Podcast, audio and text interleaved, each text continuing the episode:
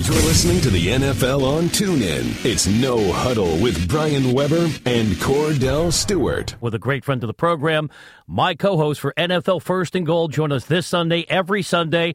TuneIn Premium. We start at 1 p.m. Eastern. We're with you for seven commercial-free hours of live listen-ins, taking you all the big moments as they're occurring around the league. It's Nick Ferguson, the former NFL safety.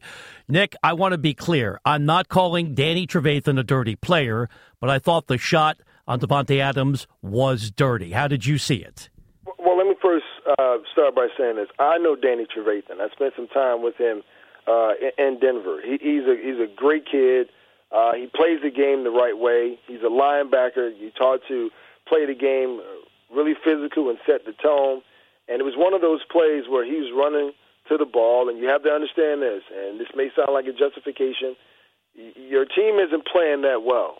Your offense is putting you in some tough situation, right? You're a little upset. You get a little outside of yourself. Your your emotions get out of control. And it was one of those plays where what we saw and what, why we're talking about it, Davante Adams uh, was kind of exposed. And as a defender, sometimes uh, you don't always know that. I mean, I played in a game against the Kansas City Chiefs where you know John Lynch was going to hit Eddie Kennison, and Eddie Kennison was standing upright. He saw John coming, he ducked and lowered his body to prepare for the contact. John ended up striking him in the head when that's not where he was intended to strike him, and there was a flag that was called. We were upset. In this case, as a defender, you're running in there, you're trying to deliver a blow to a receiver, and just so happens when his body turns, the first thing is there is his helmet.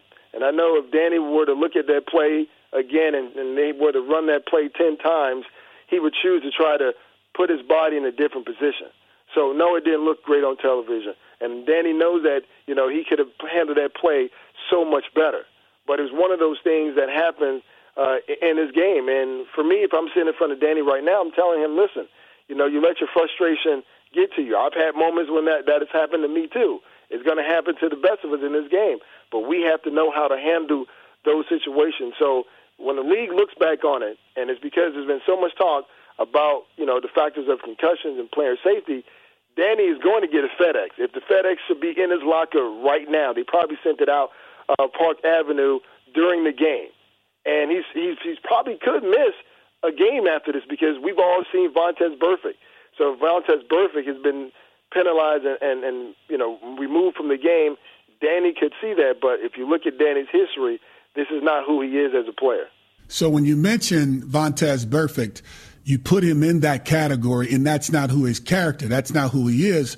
But yet, Vontaze Burfict does it on purpose. And my question is, how easy, and I'll use the word easy because only you would know because you played the position. I did in high school, but you've done it on a high level, so I'll refer to you on this one. How hard or how easy is it when you see a, a runner of the football lowering his body as you're already engaged in making this tackle within one yard or two max?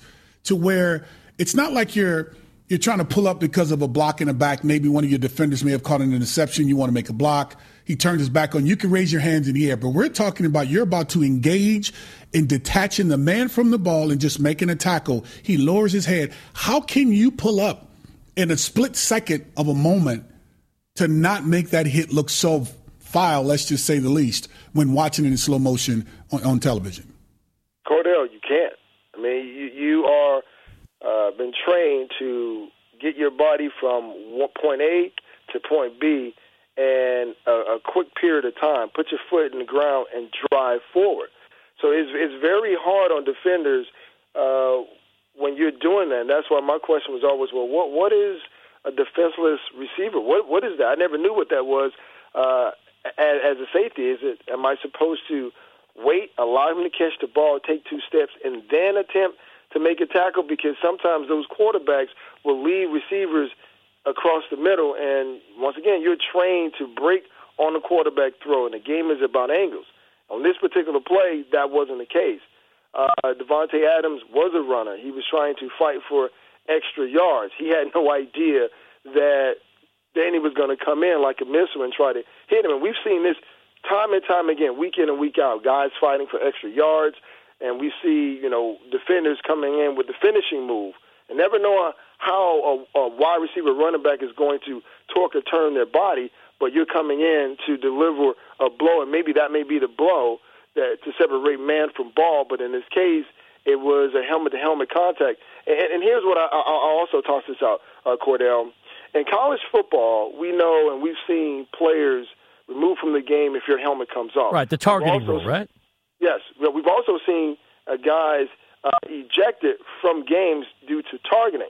Now, I'm wondering, will we ever get to a point in the NFL where they start to implement that? Maybe uh, a, your, your your top linebacker, your safety is now outside of the game because he target maybe opposing wide receiver running back. But as a player, as a defender, it is very tough. But you just have to wonder, you know, what the intentions were of Danny Trevathan. And I don't think, you know, knowing Danny and knowing, you know, how he's played the game, he doesn't have a track record. And you're right, Kordell. I did mention Vontaze Burfict only for the point of the fact of here's a guy who's been suspended. Here's a guy who plays the linebacker position.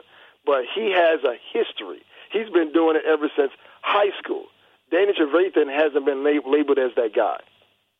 He's Kordell Stewart. I'm Brian Weber taking you around the league with Nick Ferguson, the former NFL safety. Nick, we've been discussing the future of the quarterback position in Chicago, dating back to Jim McMahon doing the Super Bowl shuffle. When is it going to be time for Mitchell Trubisky to take over? To me, you know, th- this isn't the right time. Right now, it's kind of a, a knee-jerk reaction. The team is one and three. Uh, you're looking for a spark. You're looking for an answer, someone to come out and lead this team. But to me, you don't want to put Mitchell Trubisky in this situation. I know you drafted him, and everyone was saying, well, why move up so far to get him if you're not going to play? Have you seen the Bears' offensive line? Why put Trubisky in that type of situation? Right? I know I'm not a huge fan of Mike Glennon. He's had moments where he's looked pretty decent, right? You know, this season, the one win they have is against Kordell's Pittsburgh Steelers. And in that game, it looked like Mike Glennon had changed the minds of so many people. But right now, they don't have guys outside the numbers who can make plays for either Mike Glennon or Mitchell Trubisky. The top two players on that team is Tarik Cohen and Jordan Howard. So even if Trubisky were to come in the game, he's going to be doing a whole bunch of chuck, check down Charlie because he's not going to get a lot of plays outside. And then Trubisky, just like Glennon, doesn't have a defense that's playing great sound defense to help him out. Well, As I think the thing, you need I'm sorry. your offensive line to help you. You need a running game, and you definitely need your defense to put you on the short field and create some turnovers. The Bears defense, they're not doing that. So, hey, go throw, throw, throw Trubisky in there. Next thing you know, he gets injured, and guess what? Glenn is right back in there. Sorry for cutting you off, Nick, but I, I would like to um, maybe put this scenario or situation similar to what you have in Houston. Um, Okay. When you watch the first game with Tom Savage, and, and you guys should be, you know, clapping right now because we're talking about your Jacksonville Jaguars, how they just went crazy on Tom Savage. And one thing Tom Savage did not have, same as Mike Glennon, is the ability to make plays with his feet. And one thing we know with Deshaun Watson, as well as Mitchell Trubisky, based on what we saw during the preseason, how they were using Mitchell Trubisky, which is what you alluded to in saying what they didn't have on the outside, uh, maybe to what they didn't have up front, is having a mobile quarterback in the backfield. And I mean not mobile as in step up in the pocket and, and buy time, but being able to use it in the in the play calling situation meaning the waggles and the boots and the play action. That sometimes can take some of the pressure off. Do you think that that's enough? Uh, similar to what's going on in Houston for the Chicago Bears by adding a Mitchell Trubisky because of his capabilities of being able to move in the pocket. But, but Kordell, if you want to add the boots and the waggle, even though Glennon is not as athletic, heck, I mean, why wait to for Trubisky to be inserted into the lineup to do that? But that's try that not. But that's Mike not and Glennon's. well, But that's not Mike Glennon's style, though, right? Yeah, but but but if you know your offensive line cannot protect you and keep you upright as an offensive coordinator, as a head coach and John Fox, you got to get your quarterback on the move. Get him, put him in position where he can make some throws on on the go and put the defense in the bind. And if you like now, listen, we had this discussion when we talked about you know the draft and you know Deshaun Watson and Mitchell Trubisky, right? Watching Deshaun Watson do what he's been doing the, the past couple of weeks he started, I don't think Mitchell Trubisky can do that. Yes, he's a mobile quarterback, but I don't know if the pocket's going to break down. He's going to scramble for a 54-yard touchdown and run through the defense. He and Deshaun Watson are not the same players. So to me, it seems like we're comparing apples to apples, but we're not. If Deshaun Watson was in a Chicago uniform, maybe it would then make sense to now put him in and see what he can do. But Mitchell Trubisky, I mean, he's not making those type of plays like Deshaun Watson. He's just not. Plus, Watson is now on a team that won the division in back-to-back years. You got to look at the talent on the roster as well. And, Nick, as we say goodbye, they have a great defense too. Yeah, exactly. Even though J.J. Watt somehow does not have a sack to start the year, as we say goodbye, did I give you enough time for the late edition of Nick's picks on Sunday because you become the Grandmaster Flash of the NFL on TuneIn? No, man, I, I love I love that. I love doing it. Uh, don't forget, tune in first and go this Sunday. Me and B Webb so you can hear the latest edition of Nick's Picks. It's going to be fly. Can you even say that anymore? say it. You can. You're going back to the Flavor Flav days. Hey, here's trivia. Pa- Paula Abdul was a fly girl, but you knew that, right? Yes, yes, yes. Okay. I guess let me let me let me sign off with this. Funky, fresh, dress, ready to party. Oh, look at That's you. My man. Kordell, do you man. have any requests? Would you like Nick to weave in a rap song from the early 1990s on Nick's Picks on Sunday? Well, what what what what, what I've had the opportunity here, I'll let him keep it going because he's flowing real good. I mean, he's thrown in so many. I mean, I just want to get a flavor flav in that thing with the clock or or Public Enemy number one. Something. Give me Public Enemy. Can I get some Public Enemy flavor flav? Can I get a little bit of that, my I, man? I'll give you some PE.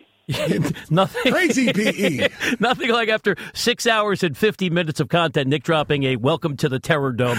Nick, thank you very much. Have a great weekend. I'll see you Sunday. All right, talk to you guys. You've been listening to No Huddle with Brian Weber and former Steelers quarterback Kordell Slash Stewart live on the NFL on TuneIn. 20, 15, 10, 5, touchdown. The National Football League is on TuneIn.